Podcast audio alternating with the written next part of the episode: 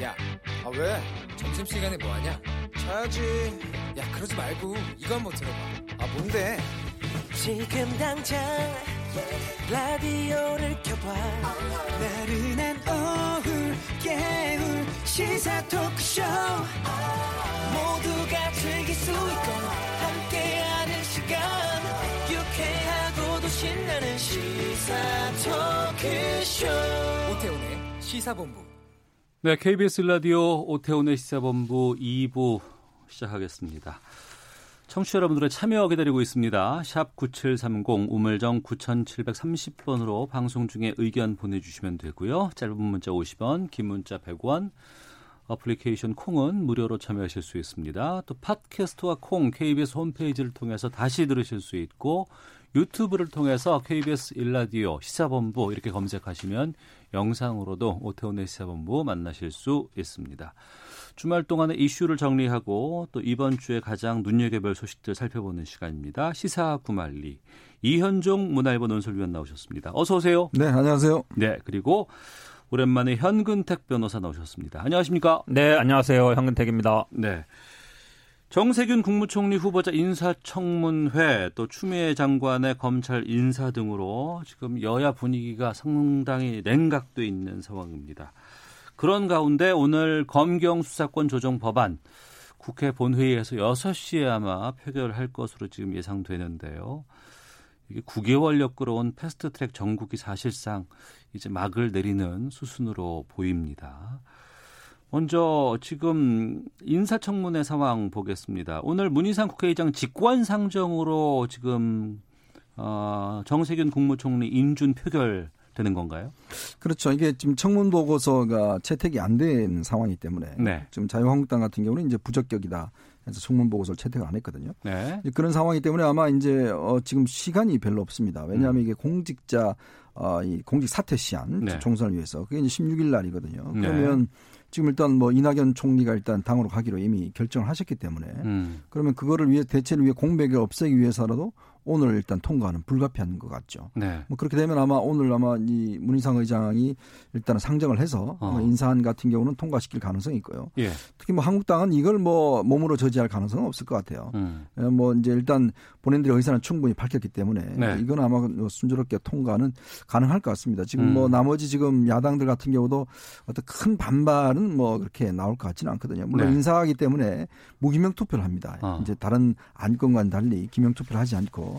그래서 뭐 반란표들 이야기를 하는데 제가 볼 때는 현재 어떤 상황을 봐서는 큰 뭐 반대는 없지 않을까 음. 뭐 그런 예상을 해봅니다. 현근택 변호사께서는 어떻게 전망하세요? 뭐 저도 그렇게 봅니다. 왜냐하면은 뭐 의장도 하셨지만 이분이 기본 뭐 인간관계나 이런 게 여야를 넘나들면서 굉장히 좋으신 분이고 그동안도 보면 뭐 미스터 스마일, 미스터 이렇게 보이면서 어쨌든 관계가 좋은 편이에요. 음. 근데 뭐 비밀 투표, 무기명 투표이기 때문에 뭐 반발표가 안 나오지 않겠냐 생각하지만 사실은 이런 인사에 대한 거는 또 개인적인 호불호도 중요합니다. 개인적인 관계도 중요하거든요. 네. 아마 정세균 후보자님도 뭐 많은 의원들한테 뭐 연락도 했을 것이지만 음. 그동안에 아마 여야의 인간관계를 측면을 생각한다 그러면 통과되는 데는 큰 문제는 없을 걸로 보고 있습니다. 네.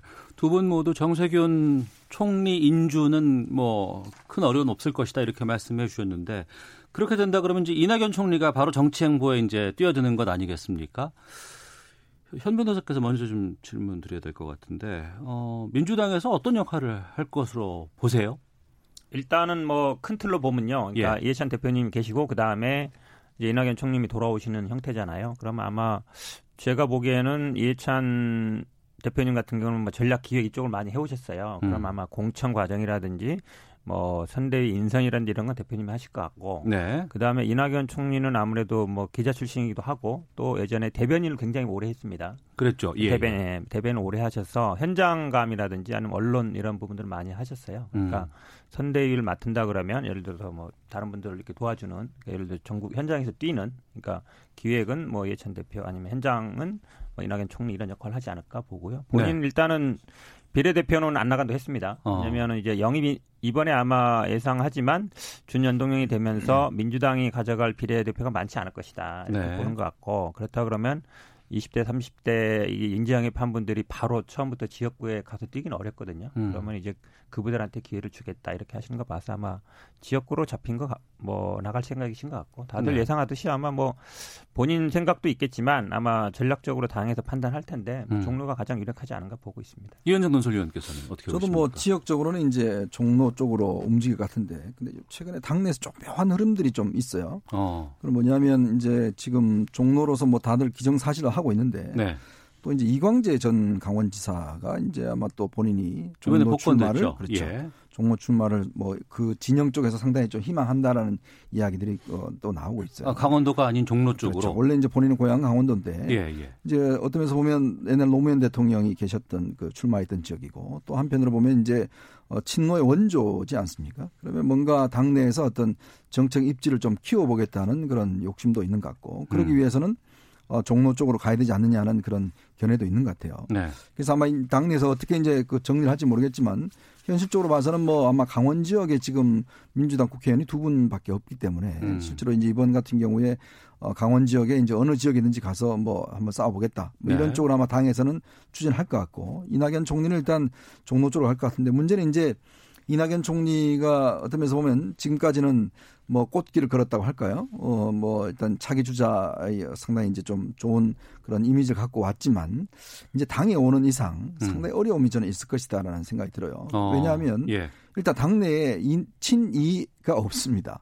그러니까, 아, 세력이 부족하다. 그렇죠. 그러니까 뭐냐면 이게 차기 주자가 되려면 일단 기본적으로 예. 다, 어, 이, 이번 선거에서 어떤 공천권도 일부 좀 행사를 해야 되는 상황이거든요. 그러니까 어. 자기가 예를 들어서 자기 측 의원들을 좀 이렇게 해야 되는 그런 상황인데, 그러니까 쉽게 말하면 이낙연 개가 나와야 된다. 그렇죠. 이제 그럴 수 있는 지금 길이 솔직히 차단돼 있다. 음. 왜냐하면 이거는 제가 볼 때는 이제 이해찬 대표가 어떤 면에서 보면 이번 공천은 거의 주도적으로 하고 있기 때문에 네. 거기에 아마 끼어들 여지는 없을 겁니다. 음. 이제 본인은 아마 이제 공동선대위원장 등등 할 텐데, 아마 이제 이번 선거의 판은 기본적으로 저는 이 대표의 틀로서 중심으로 갈 것 같아요. 네. 이제 그렇게 될 경우에 이낙연 총리가 과연 그러면 앞으로 당에 와서 자기 주자 자기 입지를 붙일 수 있을 것인가? 음. 저는 뭐 반반이라고 봅니다. 네. 여전히 예를 들어서, 예를 들어서 뭐 호남 출신이기 때문에 호남을 넘어선 전국적인 지명도. 자, 그러기 위해서는 일단 종로 선거에 나간다면 거기서 승리를 해야겠죠. 음. 이제 그런 어떤 이제 절박한 상황이 있는 것이고, 또 하나는 이제 당내에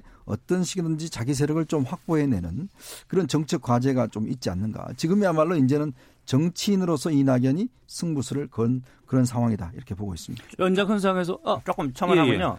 예, 예. 그러니까 이낙연 총리 같은 경우는 앞으로 계속 그 정치를 하겠다는 의지를 표명하신 분이에요. 음. 그러니까 이해찬 대표 같은 경우에는 다음에 안 한다 그랬거든요. 예. 그러니까 이해찬 대표님 같은 경우는 어쨌든 이번 총선에서 이기고 그걸 바탕으로 해서 다음에 어떤 재집권까지 그 큰 구도를 그리는 거고, 근데 이낙연 총리는 정치를 계속 할 뿐이에요. 음. 그렇다 그러면 이번 선거에서 단순히 뭐 공천권 행사 이런 것보다 우리 당이 어쨌든 정치 이 선거를 승리하는 데 기여한다 그러면 당연히 저는 아, 이낙연 총리의 다음에 계속 할 거기 때문에 네. 저는 뭐 충분히 기회가 올 수 있다고 봅니다. 네.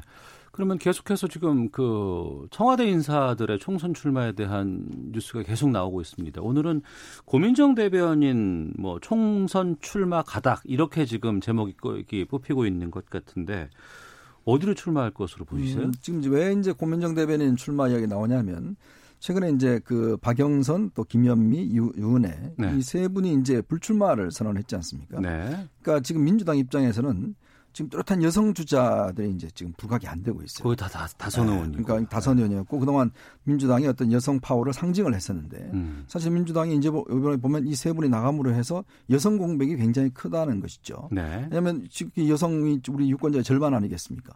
그러면 이 부분에 대한 정책 지금 고려를 해야 되는 것인데 음. 그러기 위해서는 이제 여러 가지 조건이 있죠.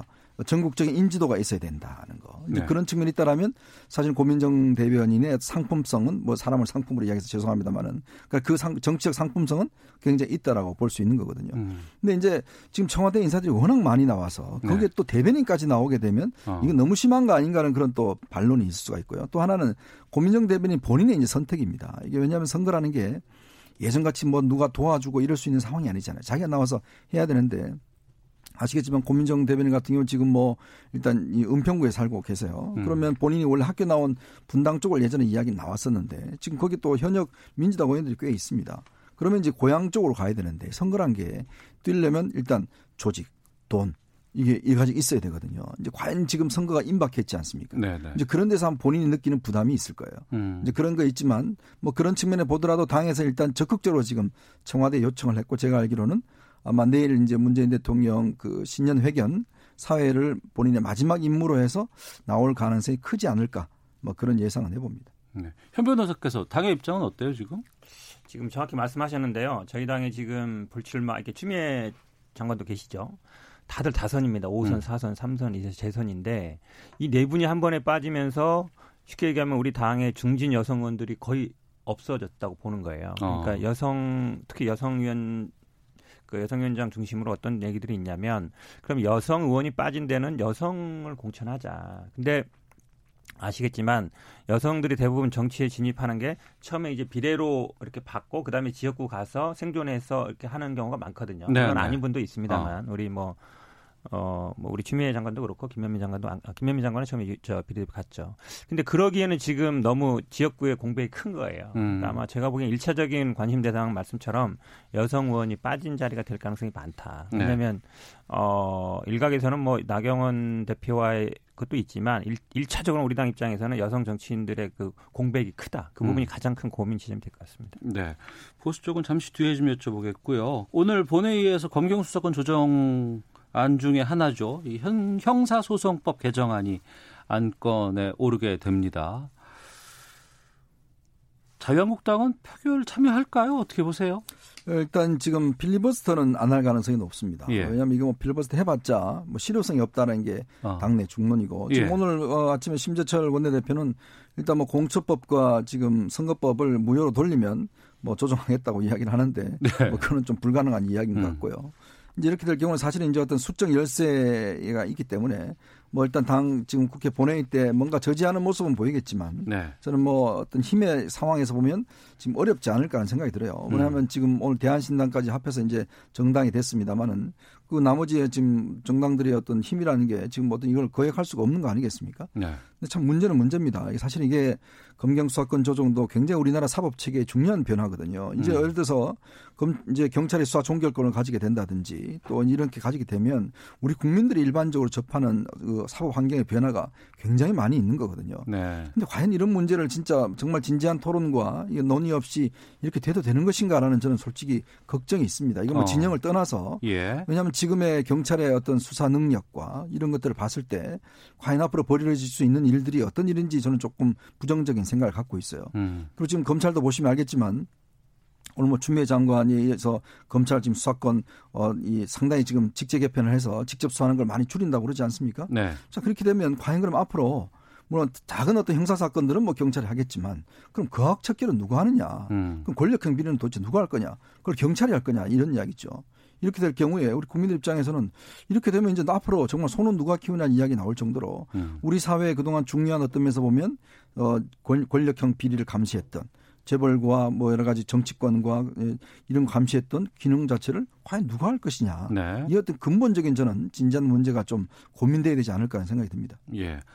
아, 이현종 논설위원께서는 좀 부정적이고 우려를 표하는 의견을 네네. 알려주셨는데 현대 아, 현 그 변호사께서 좀 말씀해 주시죠. 일단 뭐 형사소송법은 지난번 국회에서요 토론을 안 했습니다. 그러니까 필리버스터는 끝난 거죠. 이제 표결만 네. 하면 되는 거예요. 근데 아마 검찰청법을 어떻게 할지 모르겠어요. 이걸 필리버스터 할지 안 할지는 모르겠는데 저는 아마 뭐 오늘 한국당이 그러니까 정리하면 형사소송법은 오늘 바로 표결로 가는 표결 거고, 가는 거고 예. 어, 또 하나의 축인 검찰청법은 아직 상정을 안 한 상황이고요. 그렇죠. 상정하면 예. 이제 필리버스터 아직 처리한 건 아니기 때문에 근데 어. 아마 사실 쟁점은 형사소송법이 더 많습니다. 근데 네. 여기에 대해서도 그 필리버스터 토론 안 했거든요. 음. 그렇다 본다 그러면 검찰청법도 그냥 그렇게 늘어, 넘어갈 가능성이 많다라고 보고 예. 지금 말씀하신 것 중에 결국은 이제 그 내용 부분인데 저는 아마 큰 틀로 보면 원래 검찰이란 제도는 기소를 하기 위해서 있는 거예요. 음. 경찰이라는 건 원래 수사를 하는 거고 큰 틀로 보면 이제 분리 과정에 있는데 지금까지는 기소 수사권을 검찰이 다 갖고 있다가 그 갖고 있던 수사권 중에 뭐 저는 아마 뭐 절반이든 그 이하를 좀 나눠주는 형태다. 네. 완전히 이제 분리는 안 되고 있지만 큰 틀로는 그렇게 가야 되는 게 맞는 것이고 저는 아마 그동안 한국당에서도 여러 가지 얘기는 있었지만 검경수사법 이 형사소송법이나 검찰청법에 대해서는 큰 이견이 없었어요. 패스트트랙 음. 과정에서도 공수처법만큼. 그래서 저는 아마 한국당 측에서도 이 부분에 대해서는 아주 반대하는 건 아니다. 얘기도 들어보면 네. 이게 왔다 갔다 핑퐁한다 이 정도지 큰 틀에서 보면 수사권을 좀 분리하고 그다음에 어쨌든 그 수, 그 경찰에 수사권을 음. 좀 넘겨주는 부분에 대해서는 뭐 야당 측에서도 반대는 안 하는 걸로 알고 있습니다. 네, 국회 상황 하나만 더 여쭤보겠습니다. 유치원 삼 법은 지금 어떻게 전망하세요? 두 분 다? 근데 이게 유치원 삼 법이요. 이게 예. 지금 패스트트랙 올라와 있는 법안인데 예. 사실은 이게 지금 여당 내부에서도 그렇고 야당도 그렇고 어. 지금 사실은 이제 이게 지금 통과 지금 올라 이제 여당 지도부는 지금 올리겠다고 이야기를 하지만 네. 실제로 지금 반대하는 의원들이 꽤 있어요. 그럼 이건 사 플러스 일 공조도 아니다. 저는 이게 뭐냐면 이제 의원들이 지역 이제 선거를 어, 뛰어들지 않습니까? 예. 근데 아시겠지만 유치원 하시는 분들 같은 경우에 이렇게 법안 통과될 경우에 본인들의 재산권은 상당히 침해를 받을 수가 있거든요. 음. 그리고 현실적으로도 사실상 본인들 같은 경우는 유치원 같은 경우는 본인들이 정말 어떤 면에서 보면 열심히 해서 갖고 놓은 것인데 네. 이것이 침해가 될 경우에 이게 큰 어떤 면에서 보면 재산권을 침해될 수 있다라는 현실적인 문제. 음. 그리고 또 유치원이 전국 각지에 다 있지 않습니까? 네네. 그리고 그분들이 또 지역에서는 상당히 목소리가 큽니다. 아. 그리고 또 국회 현역 국회의원들한테는 영향력을 미칠 수가 있는 자리에 있어요. 네. 그래서 사실 여당 지도부가 이걸 저도 고민하는 걸로 알고 있습니다. 이게 어떤 면에서 보면 당시에 이제 여러 가지 유치원 문제 때문에 여론 때문에 이제 이 법안을 상정을 했지만 현실적으로 지금 유치원연합회, 총연합회나 이런 데 반대를 많이 하고 있고 음. 실제로 이분들이 각 지역에서의 어떤 이 영향력도 있는 것이거든요. 그리고 또 원론적으로 보자면 이 재산권 문제를 이렇게가 침해할 수는 안 된다. 이렇게 돼 있기 때문에 저는 아마 이게 지금 어 만약에 투표에 간다라면 이 장담할 수 없어요. 어. 어, 이 그래서 아마 지금도 아마 오늘 여당 지도부는 하겠다고 이야기는 하지만 예, 예. 솔직히 걱정거리는 있을 겁니다. 이거 아마 의원들이 특히 호남 지역에 있는 다른 당 의원들이 저는 반대를 많이 하는 걸로 알고 있습니다. 어. 어떻습니까? 그러니까 지적하신 것처럼 사실은 유치원 하시는 분들이 민주당 지지하신 분들이 많아요. 대부분 음. 그건 알고 있는데 그래도 이게 국민적인 관심이 되게 높고요. 이거에 대한 찬성 여론도 굉장히 높습니다. 높습니다. 네, 예, 그리고 예. 또 이 투표는 어쨌든 전자투표로 할 가능성이 많아요. 음. 뭐, 무기명으로 할 것 같지는 않거든요. 그렇다 그런다 그러면 결국은 아, 국민들의 여론이라는 이걸 의식하지 않을 수 없거든요. 네. 저는 뭐 상정이 되면 통과는 무난히 될 걸로 보고 있습니다. 음, 알겠습니다. 어, 그럼 여기서 헤드라인 뉴스 듣고 와서 저희가 보수 쪽 그리고 여러 가지 경, 어, 검찰 개혁 부분 좀 짚어보는 시간 갖도록 하겠습니다. 뉴스 듣고 기상청 갔다 교통 정보까지 살펴보고 다시 두 분과 말씀 나누겠습니다. 국회는 오늘 본회의를 열어 검경수사권 조정 법안과 정세균 국무총리 임명동의안 등의 처리를 시도합니다. 민주당은 한국당과의 합의가 무산되면 소수 야당과 협력해 처리할 방침입니다. 자유한국당과 새로운 보수당이 통합 대화에 공식적으로 착수했습니다. 새 보수당 하태경 책임 대표는 한국당 최고위원회가 혁신통합 추진위원회의 육 원칙에 동의한 것은 새 보수당이 요구해온 보수재건 삼 원칙을 수용한 것이라고 평가했습니다. 전현직 판사 열네 명이 기소돼 재판을 받고 있는 사법농단 사건에 대한 법원의 첫 판단이 나왔습니다. 직권남용 등의 혐의를 받았던 유해용 전 대법원 수석재판연구관이 일 심에서 무죄를 선고받았습니다. 오늘 서울중앙지검장으로 부임한 이성윤 검사장은 취임 일성으로 검찰개혁의 동참과 절제된 검찰권 행사를 강조했습니다. 지금까지 헤드라인 뉴스 정원나였습니다. 이어서 기상청의 윤지수 씨 연결합니다. 네, 미세먼지와 날씨 정보입니다. 지난주 수요일 밤부터 미세먼지 상황이 악화되더니 오늘은 호전됐습니다. 북서쪽 찬 공기가 밀려들면서 대기 확산이 원활해졌고 지금은 전국 대부분 지역 초미세먼지 또 미세먼지 모두 대부분 좋음 단계를 보이고 있습니다. 내일도 비교적 원활한 대기 확산이 예상되기 때문에 보통 단계 이상의 쾌적한 날씨가 좀 더 이어지겠습니다. 월요일인 오늘 우리나라는 중국 북부 쪽에 위치한 고기압의 가장자리에 들겠습니다. 대체로 맑은 날씨가 예상됩니다. 하지만 바다에서 만들어진 구름의 영향을 받아서 지금 전라도 지역을 중심으로 흐린 곳이 많은데요. 이 전라도와 경상남도 서부 내륙 지역은 오늘 낮까지는 눈이 좀 더 날릴 것으로 예상되고 내일 중부지방은 오늘처럼 가끔 구름 많이 끼는 날씨가 이어지겠지만 제주도 남쪽 해상으로 기압골이 지나가면서 남부지방과 제주도 지방은 내일 오후까지는 다소 흐리겠고 내일 새벽 새벽부터 낮 사이에는 전라남도, 경상남도 남해안, 제주도 지방을 중심으로 비나 눈이 조금 내린다는 점 참고하시면 좋겠습니다. 한편 지금 강원 영동 지방과 경상북도 동해안, 울산과 부산 지역 건조특보가 내려져 있고요. 이에 더해 한파특보가 오늘 밤 열 시를 기해서 경기도 북동부 지역과 강원도 내륙 산간 지역을 중심으로 발효되겠습니다. 오늘과 내일 다소 추위가 이어질 텐데 오늘 낮엔 기온이 서울 영상 일 도를 비롯해 전국은 영하 일 도에서 영상 칠 도의 분포로 어제보다 이 도에서 삼 도가량 낮은 기온이 되겠고요. 내일 낮 기온은 오늘보다도 좀 더 떨어지면서 아침 기온이 철원과 대관령 영하 십일 도, 서울 영하 오 도 예상되고 있습니다. 지금 서울 기온은 영하 영 점 삼 도입니다. 지금까지 미세먼지와 날씨 정보였습니다. 다음은 이 시각 교통 상황 알아보겠습니다. 케이비에스 교통정보센터의 김민희 씨입니다. 네, 점심시간을 지나면서 도로교통량은 많이 줄었지만 돌발 구간 중심으로 정체 서서히 늘고 있습니다. 서해안고속도로 목포 쪽으로 목포요금소 부근 육 차로에서는 승용차 단독사고를 처리하고 있고요. 남해 제이 지선 서부산 쪽으로 서부산 낙동강교에서도 사고가 났습니다. 일 차로와 이 차로를 막고 사고 처리 작업을 하고 있어서 부근으로 많이 혼잡합니다. 서울 외곽고속도로 판교에서 일산 방면으로 하기분기점 진출램프 이 차로에서는 고장난 차를 처리하고 있기 때문에 주의해서 지나셔야겠습니다. 중부 내륙고속도로 창원 쪽으로 여주분기점 부근에서는 작업 여파받아 정체 매우 심한데요. 영동고속도로에서 중부 내륙고속도로로 갈아타신다면 미리 중부고속도로나 삼 번 국도 등을 이용해서 우회하시는 게 좋겠습니다. 그 밖에 서울시내 올림픽대로 공항 쪽으로 동호대교 부근에서도 사고가 났습니다. 케이비에스 교통정보센터였습니다. 본격 시사 토크쇼 시사본부. 오태훈의 시사본부. 오태훈의 시사본부. 오태훈의 시사본부. 오태훈의 시사본부. 오태훈의 시사본부. 오태훈의 시사본부. 오태훈의 시사본부. 오태훈의 시사본부. 오태훈의 시사본부. 오태훈의 시사본부. 네, 이현종 문화일보 논설위원 그리고 현근택 변호사와 함께 시사고말리 말씀 나누고 있습니다. 아, 일부에서 보수 통합과 관련해서 어, 새로운 보수당의 정병국 의원과 통화를 했습니다. 자유한국당과 새로운 보수당이 이 통합 대화에 공식적으로 착수했다는 소식을 알려주셨습니다. 그러니까 새로운 보수당이 요구한 삼 원칙을 민주 아, 그 자유한국당 쪽에서 수용한 모양새로 지금 보고 있는 상황이거든요. 여기에 대해서 두 분과 함께 말씀 나눠보도록 하겠습니다. 그 전에 청취자 의견 잠깐 소개해드리고 말씀 나누죠. 육공이공 님. 사립유치원 개혁은 국민의 열망입니다. 원장들의 영향력도 예전 같지 않을 겁니다. 국회의원들은 반드시 유치원 삼 법 찬성해야 합니다. 일팔일사 님. 행여 표 잃을까 하는 사익을 추구하느라 유치원을 바로잡아야 하는 공익을 반대하는 국회의원들이라면 자격 있는 사람이라 할 수 없습니다. 공공사칠 님, 유치원 교사들이나 그 가족들은 유치원 삼 법 통과돼서 깨끗하고 투명 유치원이 되기를 바라고 있습니다. 대체로 유치원 삼 법에 대해서는 많은 분들이 좀 의견을 어, 해, 그러니까 통과하는 쪽으로 좀 보내주셨습니다. 어, 지금 그 새로운 보수당과 자유한국당 포함해서 지금 보수통합이 지금 시작이 된 모양새로 지금 들어가고 있어요.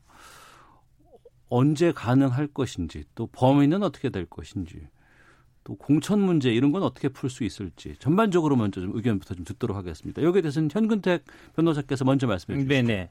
아마 오늘 아침에 전격적으로 당대당 협상을 하겠다고 한 가장 큰 이유는 제가 네. 봤을 때 이게 사실은 박형준 위원장이 주도하는 혁신통합추진위원회가 네. 본인들이 생각하는 것과 좀 달랐던 것 같아요. 어. 일단 국민통합 거기 그쪽 친이 비박이 만든 그 조직에 어쨌든 영향력 안에 들어가는 거 아닌가? 그럼 어. 본인들이 주도 못할 것 같다. 그런데 예. 지금 모든 언론에서는 어쨌든 박형준 위원장이 하고 거기, 거기서 자리를 만들어서 하는 것처럼 돼 있으니까 아, 우리는 그 판에 끼진 않겠다. 이런 의지의 표명 같아요. 직접 그럼 범, 하겠다. 범버수권보다는 자유한국당과 새로운 당이 주도적으로 나서서 일을 처리하겠다. 일 대일로 하겠다는 거죠. 어. 여러, 여러 다른 뭐 여러 군데 이제 하지 말고 네. 시민단체든 국민통합연대든 여러 군데 하지 말고 우리는 그냥 일 대일로 하겠다라는 그래서 협상의 주도권은 우리가 가져가겠다. 음. 이런 측면이 있다고 봐요. 그래서 네.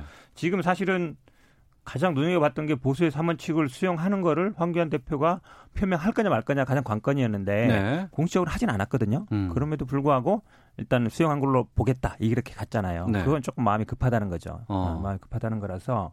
그래도 어쨌든 제가 보기에는 뭐 제삼의 지, 아니면 무슨 국민통합추진위원회, 혁신통합추진위원회 이런 데서 주도를 하는 상황보다는 본인들이 일단 일대일로 해서 어느 정도 뭐 제가 보기에는 거기 의원들이든 아니면 본인들이 할 어느 정도 지분이든 이거를 어느 정도 직접 하는 게 더 낫겠다고 본 것 같아요. 네. 그러니까 사실은 약간 좀 서, 서, 서두르지 않았나 싶어요. 그러니까 이거를 어. 결국은 황교안 대표가 어떤 형태로든지 간에 좀 표명하고 그래야 사실 명분이 서는 건데 어. 그 표명도 안 했는데 이렇게 그냥 뭐 들어가는 형태로 돼버리면 제가 보기에는 조금 명분을 잃은 게 아닌가. 그러니까 이번 발표가 좀 전격적으로 보인다. 좀 급해 보이고. 급해 보이고. 예, 그리고 어, 좀 서두르는 감도 있어 보이고. 일단 명분 면에서 이 삼 원칙을 어쨌든 황교안 대표 본인 스스로 좀 밝혀야 되는데 그걸 아. 아직 못했잖아요. 예. 그런 면에서 조금 서두르는 감이 있는 것 같아요. 이현종 논설위원께서는 어떻게 보셨어요? 그러니까 지난번에 이제 황교안 대표가 그 통합 육 원칙을 발표한 적이 있습니다. 네, 거기 네. 보면 이제 뭐 대통합을 한다는 거, 또 탄핵은 문제는 일단 이 장애가 돼서는 안 된다는 것들 음. 이걸 이야기를 했고, 자, 이 원칙을 다시 한 번 더 강조를 한 거예요. 그러니까 여기에 이제 세, 세 가지가 포함이 돼 있는 것이기 때문에 네. 이제 어, 새 보수당에서 이제 수용을 한 것이고요.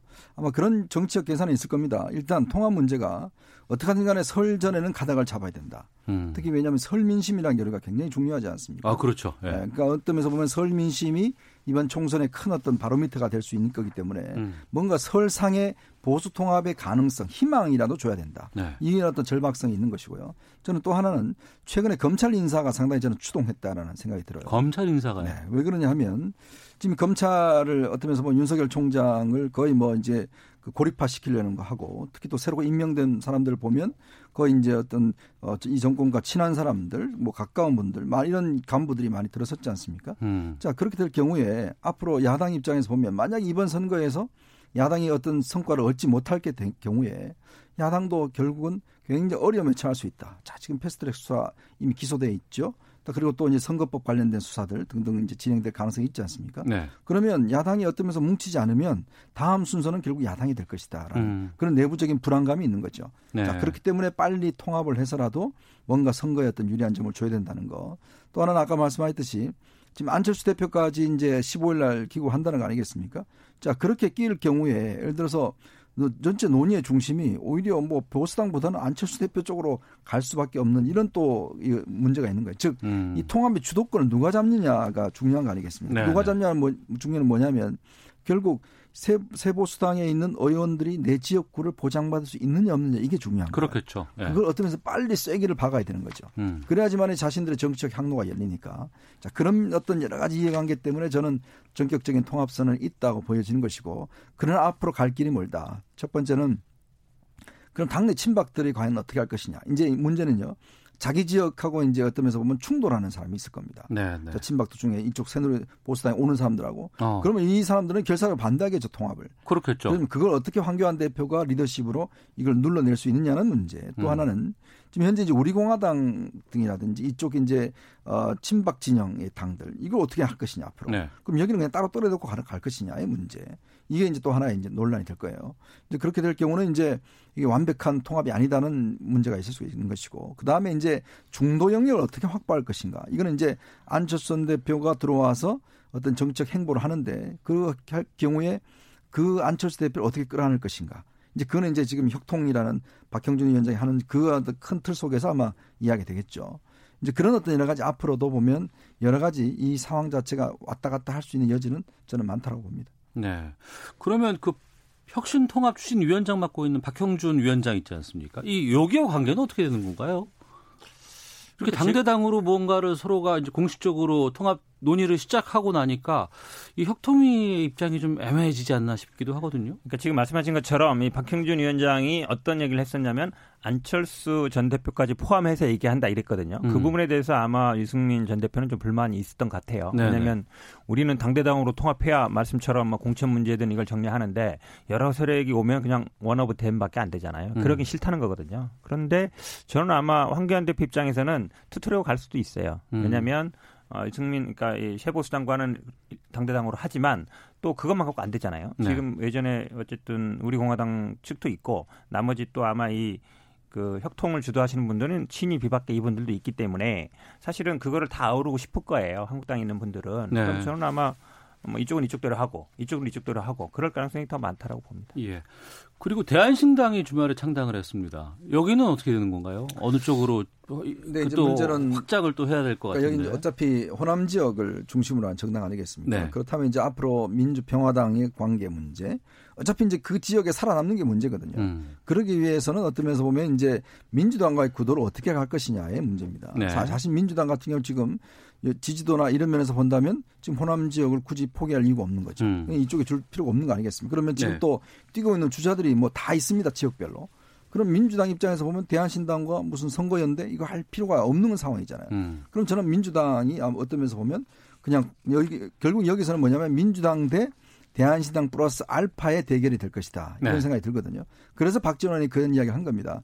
자, 이 호남 지역에서는 민주당을 대결을 중심으로 해서 나머지 당들이 다 합치, 힘을 합치자.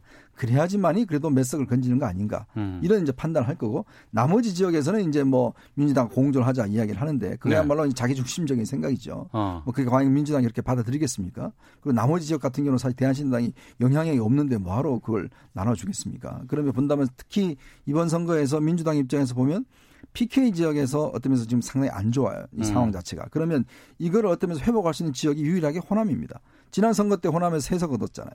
그러면 이번 선거에서는 지금 호남 지역에 거의 한 팔십, 구십 퍼센트를 석권해야지만이 예전과 비슷하게 된다는 정책 개선을 한다라면 저는 결국 대한신당이나 나머지 당, 정당과 일 대일 대결을 할 수밖에 없는 상황이다. 어. 그렇게 될 경우는 대한신당의 과연 존재감이 과연 있겠는가라는 문제. 네. 뭐 한두 명 유명한 분들 이외에는 당으로서의 어떤 정책 영향력 저는 그렇게 크게 보지는 않습니다. 네, 현 변호사께서는요?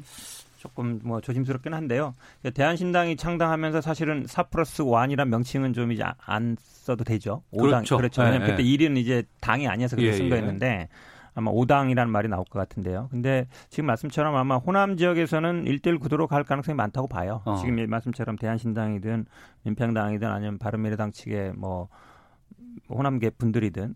그런데 이제 유심히 생각해 봐야 될 것이 결국은 음 그 우리나라 정당 구조가 예전에는 다 지역을 이렇게 중심으로 두고 있었지만 어찌 보면 지금은 약간 어찌 보면 이념 성향으로 가고 있거든요. 근데 지역에 기반을 둔 어떤 정당이 과연 계속 존재할 수 있는가. 이 부분에 저는 좀 의문이 있어요. 음. 물론 아마 이번 선거까지는 그분들이 민주당과 뭐 일 대일 구동이 될 것 같아요. 그리고 굉장히 뭐 다선이고 굉장히 지역에서 유명하신 분들은 만약에 뭐 이런 당이 아니라면 차라리 그냥 무소속으로 나가서 붙겠다 이런 분들도 있어서 무, 무소속으로 당선될 수도 있거든요. 그렇게 본다 그러면 이거를 이분들은 아마 가까워질수록 하나로 합치는 것보다는 아, 차라리 그냥 나는 나 이름 믿고 무소속으로 나가서 하겠다. 이런 분들 죄송합니다. 더 많을 것 같아서 네. 이거를 다 하나로 묶기는 쉽지 않은 상황 아닌가 보고 있습니다. 알겠습니다. 청취자께서 이런 문자를 보내주셨네요. 오구육사 번 쓰시는 분께서. 고 정두원 의원께서 시사본부에서 지금 있는 정당 중에서 정의당만 빼고 모든 정당이 사라질 것이라고 말씀하셨는데 현실이 되는 것을 실감하고 있는 요즘입니다. 저도 고 정두원 의원 이 멘트가 기억이 나는데 이걸 또 보내주셨고 공칠일구 님 보수가 통합에 성공해 진정한 야당으로 바로 서기를 바랍니다. 야당이 강해져야 여당도 강해지고 나라도 강해진다고 생각합니다. 라고 의견 주셨고 삼칠육삼 님께서는 정말 궁금한 건 새로운 보수당은 정말 무엇이 새로운가 하는 것입니다. 알고 계신지요? 라고 또 질문도 보내주셨습니다. 아, 법무부 검찰 쪽 가겠습니다. 추미애 법무부 장관이 검찰개혁에 속도 올리고 있습니다. 자유한국당은 지금 추 장관에 대한 탄핵소추안 발의한 상황이고 아, 검찰 개혁 속도를 내고 있고 검찰 쪽에서의 여러 가지 반발들 또 정당 쪽에서의 반발도 상당히 좀 거세게 지금 나오고 있습니다. 이 추미애 장관의 행보에 대해서는 두 분께서는 어떻게 보시는지 이현종 논설위원께서 먼저 좀 말씀해 주시죠. 저는 참 우려스러운 지점이 많습니다. 우려가 일단 많다. 일단 지금 청와대가 어, 법원이 발부한 어, 압수영장을 일단 거부를 했지 않습니까? 음. 그래서 뭐 여러 가지 뭐 논, 서로 논란이 있었는데 결국은 이 청와대가 어떤 면에서 보면 좀 법 위에 있는 그런 곳이 아닌가라는 그런 우려스러운 지점이 있고요. 또 예. 하나는 오늘 이성윤 서울중앙지검장이 이제 임명이 된 취임사에서 앞으로 검찰이 절제된 검찰권을 행사하겠다라는 이야기를 했어요. 사실 절제된 검찰, 그럼 그동안 검찰은 절제되지 않는 검찰권을 행사해서 전직 대통령 두 명을 구속시키고 전직 국정원장과 비서실장을 구속시켰나요? 과연 그러면 그때는 절대지 않는 그 검찰권이었고 지금 음. 이 조국 사태나 이거는 절제된 검찰권 행사해야 되고 네. 이 차이가 뭔지 솔직히 음. 모르겠습니다. 자 그러면 지금 추미애 장관이 지금 그다 보면 이제 그 중간급 그다음에 일선 검사들 지금 인사를 하겠다는 것인데 네. 만약에 지금 검찰 지휘부 같이 지금 육 개월도 안 된 지금 일선 검사들 즉 특히 권력형 비리를 수사하고 있는 검사들 인사 조치할 경우에 과연 이런 것이 검찰 개혁인가라고 솔직히 묻고 싶습니다. 음. 자 어느 나라 검찰이라도요. 물론 인사 필요성은 있겠죠. 네. 그러나 현재 수사하고 있는 즉 그것도 권력에 대해서 수사하고 있는 수사팀과 지휘부를 교체하는 거 저는 듣도 보도 못했습니다. 음. 과연 이게 어떤 면에서 보면 과연 이게 검찰인가가 되묻고 싶고 만약 이것이 어떤 면에서 보면 검찰의 또 조직을 개편을 해서 직접 수사권을 많이 줄인다고 이야기를 하는데 과연 이렇게 되면 이제 앞으로 검찰이 우리나 우리 사회에 있어서 거악이라고 표현하는 네. 그러한 어떤 거대 악에 대해서는 어떻게 그럼 척결해 나갈 것인지 음. 한편으로 보면 이 검찰 개혁이 아니라 아예 검찰을 형해화시키는 게 아니냐 이렇게 될 경우에 우리 국민들 입장에서는 나중에 아마 결과를 보실 겁니다. 그렇다면 제일 박수 치자면 누구겠어요? 즉 권력 있고 돈 있고 하는 사람들 제일 박수 칠 겁니다. 음. 빠져나갈 구멍이 많으니까. 네. 그러면 이런, 이런 것이 진짜 이 문재인 정부가 원하는 개혁인지 음. 솔직히 문재인 정부가 앞으로 바라는 개혁이 바로 이런 것인지 자 우리 수사는 하지 말고 남 수사는 열심히 하고 어. 자 이게 과연 검찰개혁에서 원하는 반지 예. 솔직히 저는 의문스럽습니다. 예. 현근택 대표 변호사 네네. 지금 뭐 청와대 영장 말씀하시는데요.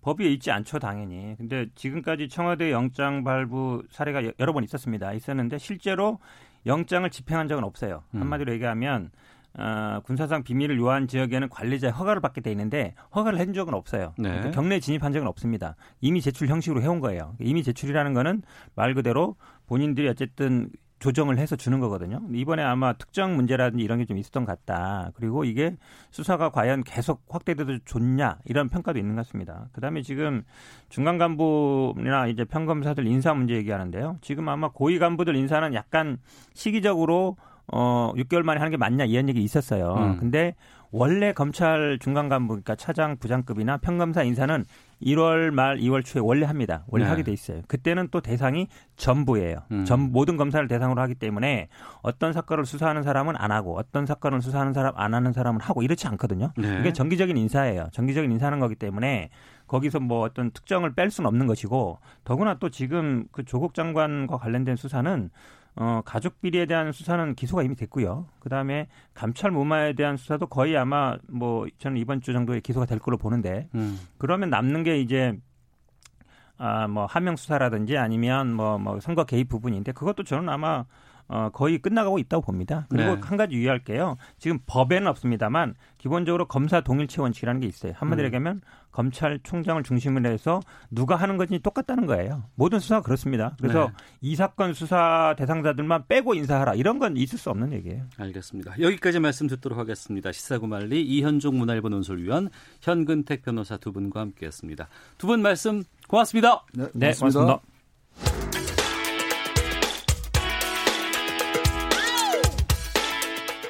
오태훈의 시사본부는 여러분의 소중한 의견을 기다립니다. 짧은 문자 오십 원, 긴 문자 백 원의 정보 이용료가 되는 샵 구칠삼공, 우물정 구칠삼공 번으로 문자 보내주십시오. 케이비에스 라디오 앱 콩은 무료입니다. 케이비에스 라디오 오태훈의 시사본부. 지금 여러분은 대한민국 라디오 유일의 점심 시사 프로그램을 듣고 계십니다.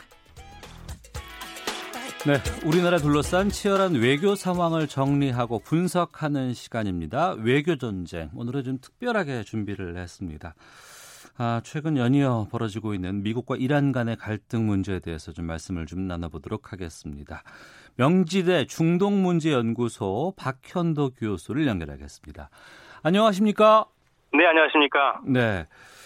자, 이란이 미국에 대한 보복 공격을 감행했던 그날 이란에서 네. 우크라이나 여객기가 추락하는 사고가 있었고 네네. 이게 이란이 미사일을 잘못 쏜 것으로 시인을 했습니다. 네. 상당히 비극적인 일인데 이거 어떻게 보고 계세요? 예, 사실은 이게 처음 나왔을 때가 이제 미, 이란이 미국에 대해서 보복 공격을 한 게 이란 시간으로 한 시 이십 분이었거든요. 네. 그리고 이제 이 비행기가 떠나기로 한 시간이 다섯 시 정도 됐었어요. 다섯 시 한 오 분, 십 분이요. 네. 근데 뭐 사정상 비행기가 이륙하지 못했었다가요. 네. 이게 한 시간 후에 이륙한 그 자체부터가 사실은 문제입니다. 왜냐면 전시 상황인데 어. 비행기를 왜 뜨게 했느냐. 일단 이게 첫 번째 문제고요. 예. 두 번째는 뜬 다음에 불과 이 분밖에 안 돼서 격추가 됐는데요. 예. 이거를 지금 그 이란 쪽에서는 제일 처음에 기체위생이라고 얘기를 했었습니다. 그랬었습니다. 그런데 그 사실은 이 그 이제 토요일 날 혁명수비대 우주항공사령관의 말에 따르면 음. 그날 격추했다는 걸 알았다는 거죠. 네. 한 시간 내에. 어. 그래서 그걸 상부에다 보고를 했는데 네. 상부에서 그거를 한 이틀 동안 아무 조치도 취하지 않고 그거를 그냥 갖고만 있었어요. 어. 그런 상태에서 이제 그 외국 언론에서 이건 격추다라는 말이 나오기 시작하고 동영상이 나오기 시작하니까 압력을 받았고 결국에는 금요일 오전에 최고 지도자에게 보고하고 금요일 오후에 대통령에게 보고해서 어, 토요일 날 이제 전 세계 앞에서 우리가 쌌다라는 네. 것을 공표하게 된 거죠. 어. 그러니까 이런 일련의 과정들이 예. 이란 국민들이 화가 나 있는 겁니다. 예. 그러니까 이란 정부 쪽에서 봤을 때는 어, 본인들이 네. 처, 어, 대처를 잘못한 것도 있고 또 보고 체계도 네네. 원활하지 않았고 이후에 네. 발표 과정도 원활하지 않았고 상당히 좀 혼란스러운 난맥상이 아닌가 싶기도 하거든요. 네, 그러니까 사실은 그 처음에 처음에 못했더라도 나중에 이런 문제가 있어서 사실은 우리가 어, 확실히 한일하고 좀 늦었다. 근데 아무튼 우리가 늦은 걸 잘못했다고 하면 되는데 네. 이게 그 우리가 부인하려고 그런 건 아니었고 어. 조사를 하려고 그랬다고 계속 강변을 하고 있는 거거든요. 근데 예. 그 부분이 이제 적어도 일하는 국민들에게는 먹혀 들어가지가 않고 있는 거죠. 뻔히 음. 아는데 왜 그거를 얘기를 못했느냐. 네. 그리고 솔직히 말해서 캐나다나 이런 미국에서 얘기 안 했으면 음. 그냥 유야무야 넘어갈 수도 있었던 거 아니냐. 어. 이런 게 이제 이란 국민들을 화나게 하고 그리고 그 비행기 타는 사람들이 대다수가 이란 사람들이에요. 네네. 백칠십육 명 중에서 팔십이 명이 이란 국적이고요. 네. 그리고 육십삼 명이 캐나다 국적인데 육십삼 명 캐나다 국적 중에 상당히 많은 사람이 이란계 이민자들입니다. 아. 그러니까 사실은 이란 군이 이란 국민이 탄 비행기를 떨어뜨려서 대다수 이란 국민들을 그 죽음에 이르게 한 비극적인 사건이거든요. 네네. 그래서 참 사실은 혁명수비대가 뭐 대단히 죄송하다 하고 사령관이 정말 이례적으로 정말 차라리 죽고 싶다라는 말을 할 정도로 네. 미안함을 했음에도 불구하고 어. 국민들이 마음이 돌아서질 않는 거죠. 그러니까 그 이란 혁명수비대 솔레이마니 사령관 이란 쪽에서 이제 암살이라고 얘기를 하고 있는데 네네. 이때만 해도 반미 감정이 극도로 아, 심할 때였잖아요. 그렇죠. 그런데 이번에 지금 보도가 나오는 거 보면은 지금 이란 수도 테헤란에서 수백 명이 참가하는 반정부 시위가 지금 벌어지고 있다는데 그러면 양상이 네네. 완전히 바뀐 겁니까? 완전히 바뀌었습니다. 지금 특히 젊은 친구들이요. 예. 이 이란의 그 탑승객 중에는 아주 젊은 유나, 유망한 공학도들이 많이 탔어요. 아.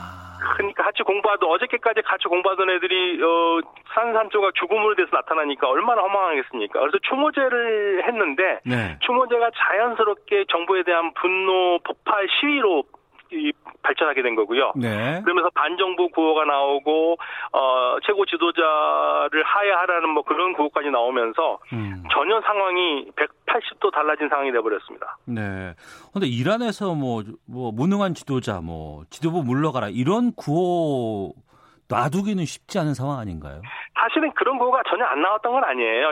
몇 년 사이에 많이 나왔던 구호이긴 한데요. 예. 이게 지금 전 세계가 주목하고 있는 상황에서 어. 이 구호가 나왔다는 게 이란 정부로서는 좀 굉장히 뼈아플 겁니다. 지금 예. 그게 지금 아쉽죠. 이란 쪽에서는. 예. 트럼프 대통령도 뭐 이란 지도자에게 뭐 시위대 죽이지 말라 이런 경고를 했다고는 하는데 이란 정부가 이 사태를 어떻게 수습할 것으로 전망하십니까?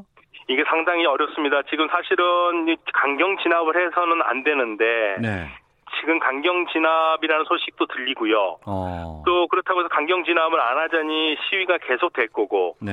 그러니까 이게 지금 굉장히 어려운 상황이거든요. 네. 그래서 이란으로서는 지금 정부가 계속 몸을 낮추면서 이란 국민들에게 잘못했다는 것을 인식시키고 우리가 잘 처리하겠다라는 거 하면 되는데 어차피 이제 일은 일어난 거니까요. 네네. 일은 일어난 거니까 그다음에 이제 수습하는 과정이 중요한데 어. 수습하는 과정이 그다지 지금 매끄럽지는 않습니다. 예. 그게 지금 사실의 문제입니다. 네. 미국과 이란 사태가 정말 새로운 국면으로 좀 접어드는 것이 아닌가. 아무도 양쪽에서 예측하지 못한 상황이 벌어졌고 이것이 어떤 상황으로 흘러갈지에 대해서는 좀 전망하기가 쉽지 않은 상황인데 애초부터 좀, 좀 짚어보겠습니다. 네네. 이 사건 시작에는 그 미국이 솔레이마니 사령관 제거 작전 이게 있었어요. 그렇죠. 네. 근데 이건 상당히 좀 무리한 작전이라고 많은 곳에서 얘기를 하고 있는데 미국이 왜 이런 작전을 선택했다고 보세요? 어, 일단은 그 솔레이마니는 미국이 제일 없애고 싶어 하던 인물은 맞습니다. 어. 그래서 이천팔 년에 그 미국 중부사령관인 페트라이오스가 솔레이만을 뭐라고 불렀냐면 사악하다고 했거든요. 예. 이게 사악한데 쉽게 말하면 악마인데 말은 통하니까 일단은 두자. 음. 그리고 악마를 제거하는 것보단 차라리 잘 길들이면서 같이 얘기하면서 우리가 얻을 건 얻어내는 게 좀 좋겠다라는 생각으로 그동안은 그냥 둔 거죠. 네. 그리고 그렇게 함으로써 어, 미국도 미국 나름대로 이득을 얻고 음. 그리고 이, 혹시라도 제거했을 때 어떤 현상이 일어날지는 모르기 때문에 네. 그러한 혼란보다는 차라리 잘 보면서 어, 다듬으면서 우리가 통제를 하자 그런 입장을 가지고 있었거든요. 어. 그런데 이제 이게 이천십칠 년부터 약간 이제 기조가 바뀝니다. 트럼프 대통령이 들어와가지고요. 예. 네, 폼페이오 당시 이제 씨아이에이 국장이었는데 어, 솔레이마니가 하는 행동들이 미국에 굉장히 위협적이라고 굉장히 느꼈어요. 예. 그래서 이제 솔레이마니에게 만약에 그 우리 미군이나 미군 시설이 공격을 받거나 다치면은. 어, 너, 너희들이 반드시 책임을 져야 된다. 책임을 묻겠다는 얘기를 했는데 그게 이제 지금 돌아켜보면은 만약에 우리 시설에 문제가 있으면 너를 죽이겠다는 얘기가 그, 그 말이, 그 말이었던 것 같습니다. 음. 그래서 이제 이천십칠 년 말부터 이제 이런 문제가 생겼고 이천십팔 년 일월 달에 이스라엘 신문의 보도에 따르면 네. 이스라엘이 솔레이마니를 굉장히 죽이고 싶어 했거든요. 없애고 싶어 했는데 네. 미국이 혼란을 우려해서 그거를 승인을 안 했어요. 어. 그런데 이천십팔 년 일월 달에 미국이 아, 이스라엘이 너 그렇게 해도 좋다라는 그 처음으로 이제 좀 그 뭐죠 파란 신호등을 켜줍니다. 그러니까 어. 이제 적어도 이천십팔 년 일월부터는 솔레이마니를 잡는 시작된 거죠. 예. 그리고 이제 이번에 와가지고는 어, 아주 때를 제거할 기회를 잡아서 폼페이오가 강력하게 밀어보셔서 이제 트럼프 대통령을 설득해서 잡은 건데요. 네. 아마도 미국 계산은 솔레이마니가 없는 게 음. 앞으로 향후 이란과 대척하는 데라든지 이 중동 지역의 질서를 잡는 데 훨씬 더 나을 거라고 생각을 했던 것 같습니다. 네. 하지만 그 사태 이후에 이란에서는 정말 반미 감정이 들끓었습니다. 그리고 이제 네네네, 그렇죠. 여기에 대해서 보복해야 된다, 전쟁하자, 우린 싸울 수 있다라는 국민들의 의견이 높았던 상황이었고 네네. 그리고 결국에는 그 보복 공격으로 미사일 발사를 이라크 미군 공군기지에다가 했거든요. 네네. 그것까지는 이해가 되는데 이게 뭐 미리 그쪽에다 통보를 이란 쪽에서 미리 해줬다. 뭐 흔히 말하는 이 보복 공격은 그냥 절제된 보여주기식 보복이 아니었냐라는 또 얘기도 많습니다. 네, 맞습니다. 정확하게 정확하게 짚으셨는데 보, 보여주기식 공격이었어요. 왜냐면요, 예. 만약에 미사일이 잘못해서 미군을 한 명이라도 죽게 되면은 가만히 있지 않을 거거든요, 미국이요. 어. 그러면 전면전이라든지 상당히 위험한 상황이 되기 때문에 예. 이란은 보복은 하겠다고 국민들에게 약속을 했으니까 보복은 해야 되는데 음. 보복을 하더라도 어, 재보복이 와서 전쟁으로 확산되지 않는 수준에서만 네. 하겠다는 거죠. 미국이 그걸 요청을 했고요. 음. 그리고 이란은 거기에 대해서 충실하게 그러면은 인명살상이 되지 않는 것으로만 골라서 쌓고 미리 알려줬습니다, 미국에. 네. 그래서 지금 그 상공수비대가 나중에 뭐라고 그랬냐면요. 바그다드 내에 더 중요한 기지가 있는데 거기를 공격 안 한 이유는 인명상상에 날 것을 우려했다라고 얘기를 했어요. 그래서 이번엔 철저하게 조율된 공격이었고 음. 서로가 이제 어 쉽게 말하면 보복은 서로 끝난 거죠. 네. 명지대 중동문제연구소 박현도 교수와 함께 최근에 미국과 이란 갈등에 대해서 말씀 나누고 있습니다. 그러면 뭐 서로 간에 뭐 적국이라고 하고 뭐 여러 가지 공격들은 가했습니다만 이란도 그렇고 미국도 그렇고 특히 이 이란의 미사일 공격 이후에 트럼프 대통령은 전면전 대신에 경제 제재하겠다 이런 발표를 했거든요. 그러니까 양쪽 다 계산된 지금 어, 행동을 하고 있는 거 아니겠습니까? 그렇죠. 트럼프 대통령을 전쟁하고 싶은 마음이 없습니다. 계속 어. 그걸 얘기를 했었고요. 예. 그리고 전쟁을 해서 이긴다 한들 음. 미국이 얻을, 얻을 수 있는 게 별로 없어요. 왜냐하면 지상군을 분명히 그 특파를 해야 될 거고요. 네. 근데 이란이라는 나라가 호락호락하진 않거든요. 어. 미국이 질 것 같지는 않지만 호락호락하게 질다는 아니기 때문에 많은 미군 사상자가 나올 수밖에 없습니다. 네. 그렇게 되면 당연히 트럼프 대통령에게는 엄청난 그 선거에서 마이너스가 될 거기 때문에 그런 것을 할 수는 없고, 이란은 미국과 싸워봤자 이길 수 없다는 것을 알고 있어요. 그런데 버텨도 버텨도 결국에는 정권을 뺏길 가능성이 크기 때문에 어. 그럴 바에는 차라리 서로가 싸우지 않는 선에서 적당한 선에서 체면 차리고 타협으로 가는 게 가장 좋은 방법이기 때문에 애초부터 전면전을 갈 거라고 보는 사람은 없었습니다. 예. 그럼 이 미국과 이란 간의 갈등이 어떻게 정리가 될 것으로 전망하세요? 아, 이제는 좀 딱 한 가지인데요. 미국이 원하는 방향대로 이란이 어, 핵협정을 같이 해주는 건데 이란이 그게 쉽지는 않거든요. 예. 근데 지금 전체적인 사인을 보면은 미국이 제재를 강력하게 하고 있지만 동시에 어, 이란을 자극하는 행동들을 좀 취, 피하고 있어요. 예를 들면은 반정부 인사들을 수시로 만나서 이란 정부를 공격했던 것을 자제하고 지금 폼페이오 국무장관이 전 미국의 공간에 그 공문을 보내서 어, 그 반정부 이란 인사를 만나는 것은 허락 없이 만나지 말아라. 이런 지침도 내렸고요. 네. 전체적으로 미국은 이란과 협상 테이블을 만들려고 노력을 하고 있습니다. 다만 지금 이란은 미국이 원하는 거는 딱 두 가지입니다. 네. 핵협상 안으로 일단 다시 들어오고 어. 제재를 해제를 해라. 그러면 하겠다라는 건데요. 이제 트럼프 대통령이 과연 제재를 동시에 해제할 수 있느냐, 핵협상으로 다시 들어올 수 있느냐. 그 만약에 그럴 마음만 돼 있다면은 뭐 당장이라도 협상은 가능합니다. 음. 그게 안 됐기 때문에 지난 구월 이십삼일 날 어, 유엔 총회에서 이란과 미국의 협상이 이루어지지 않았거든요. 네. 근데 궁극적으로 이란은 미국이 동시에 핵 제재를 하기로 오네요. 저기 음. 그, 그 뭐죠? 경제 제재를 풀기로 오네요. 네. 근데 미국이 풀어준다고 해놓고 그걸 단계적으로 풀어주겠다는 그런 식으로 얘기를 한 것 같아요. 그러니까 어. 이란은 그러면 우리가 너는 못 믿겠다. 맨날 거짓말만 하는데 우리가 하나 풀어주고 두 개 안 풀어준다는 거, 두 번째 풀어준다는 거 어떻게 믿느냐. 그래서 동시에 내려달라고 그런 건데 예. 이 부분에서 접근만 된다면은 의외로 쉽게 어. 어, 소통은 가능한데 이제 그 부분이 접점입니다. 예.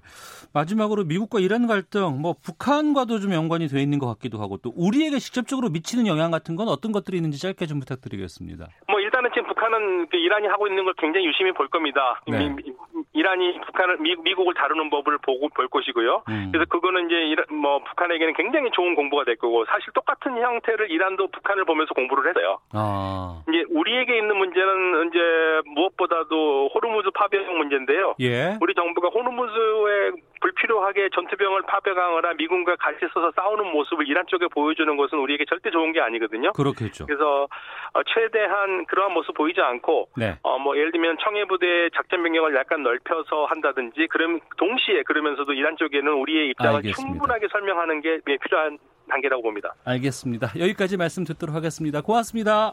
네, 감사합니다. 네, 지금까지 명지대 중동문제연구소 박현도 교수와 함께했습니다.